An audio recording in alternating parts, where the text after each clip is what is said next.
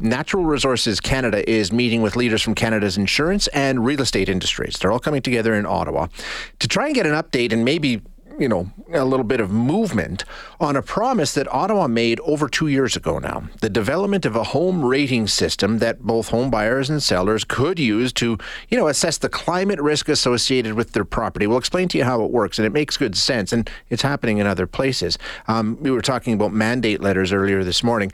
This promise, as I say, was made in the mandate letter to Jonathan Wilkinson, when he took over natural resources in 2021.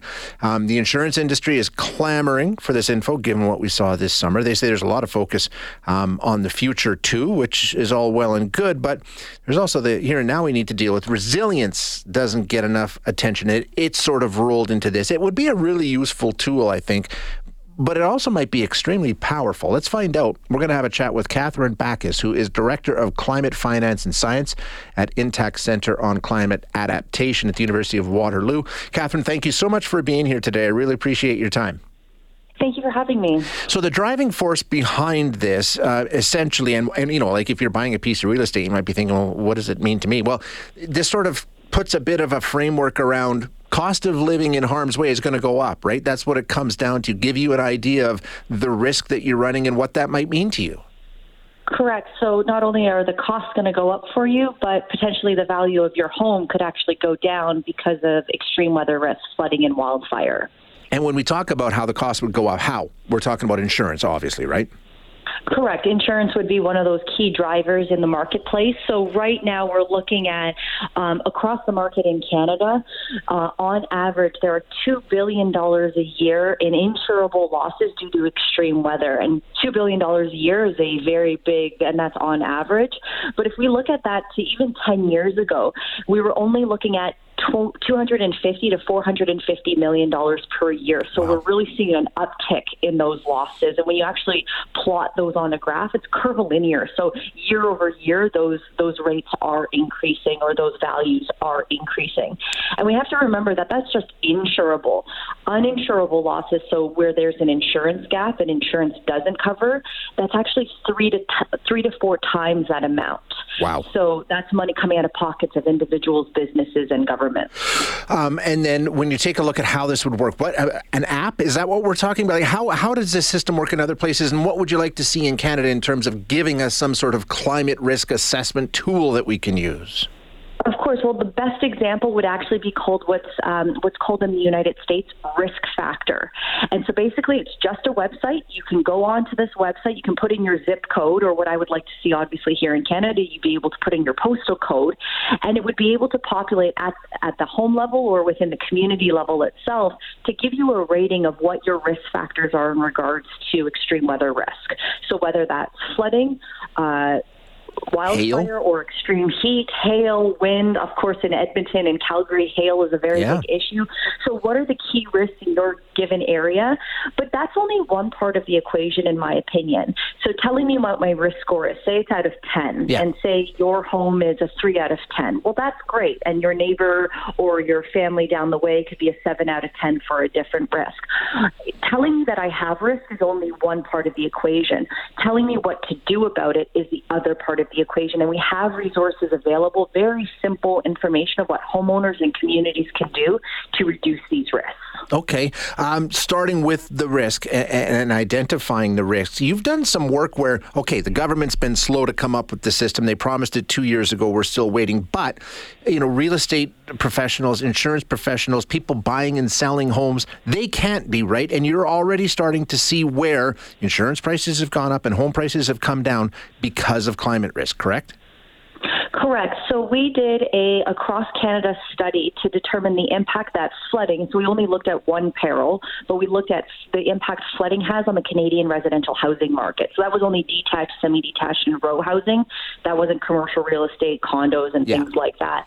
But we wanted to understand what the impact was to the sold price of a house, the number of days on market to sell a house, the number of houses listed for sale, and then the impact to mortgage arrears and deferrals. And in short, we saw an 8.2 percent reduction in the average sold price of a house across Canada, meaning not the value you put your home up for sale, it's what you actually sell your house for is uh, 8.2% less than a home not in a flooded community.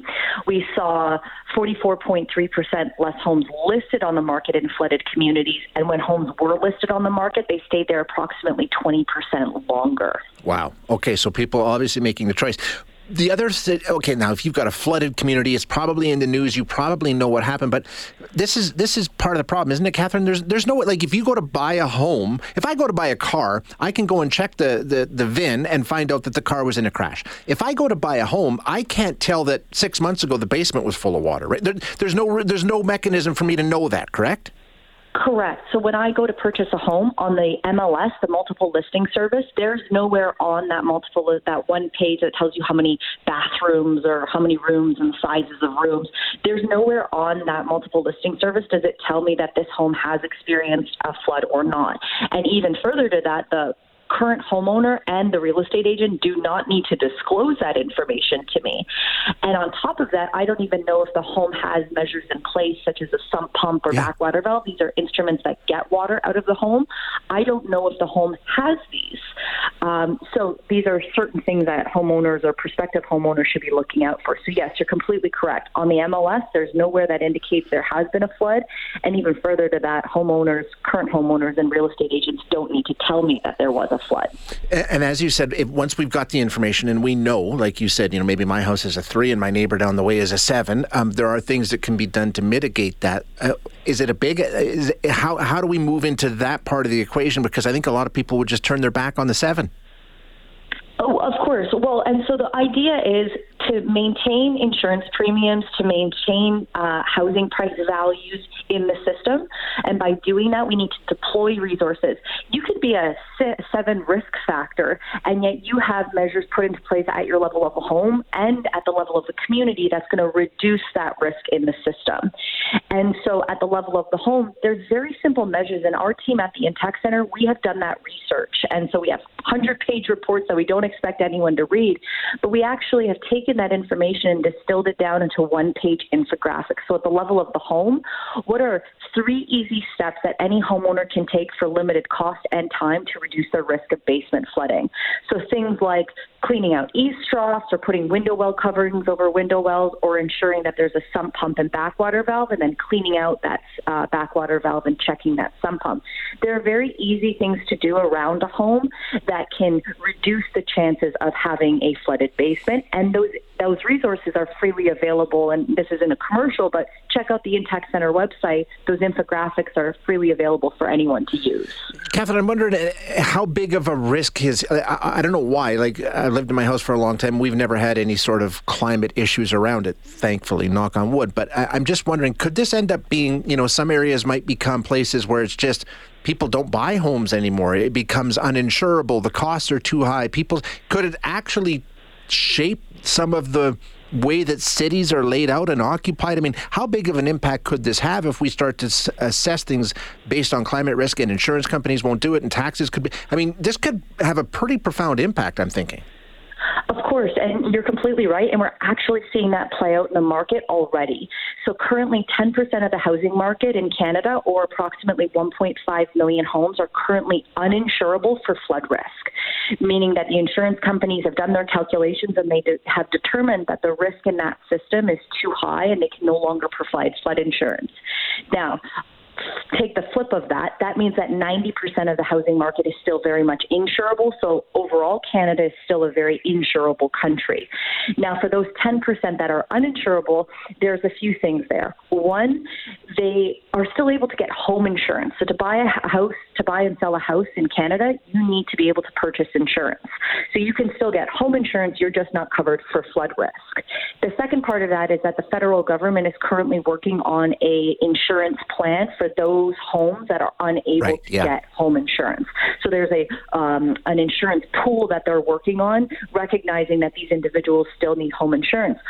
But also, if at this point the insurers are saying, listen, we're not going to cover you because the risk is too great in the system, well, we need to stop building in, in regions that there is greater risk. And the number one thing to do is not build on a floodplain. Mm-hmm. Remember, floodplains are meant to flood, they, they are meant to have water in them. But if we're building homes, then you're directing water towards these developments. So first things first, if we understand that we're pulling insurance is pulling out of these regions, well, we actually shouldn't be putting more development there. Yeah. And you could even start having conversations of, well, should we be strategically getting people out of these regions by offering them pay, payouts for their homes and just making sure we're getting people out of these regions as quickly as possible. Yeah. But of course, that's a bigger conversation, and, and of course. Yeah, most definitely is. And, and if you're one of the people that has property in one of those areas, it's an entirely different conversation, too. But interesting stuff. Kathryn, thank you so much for being here. I appreciate it. Thank you very much for having me.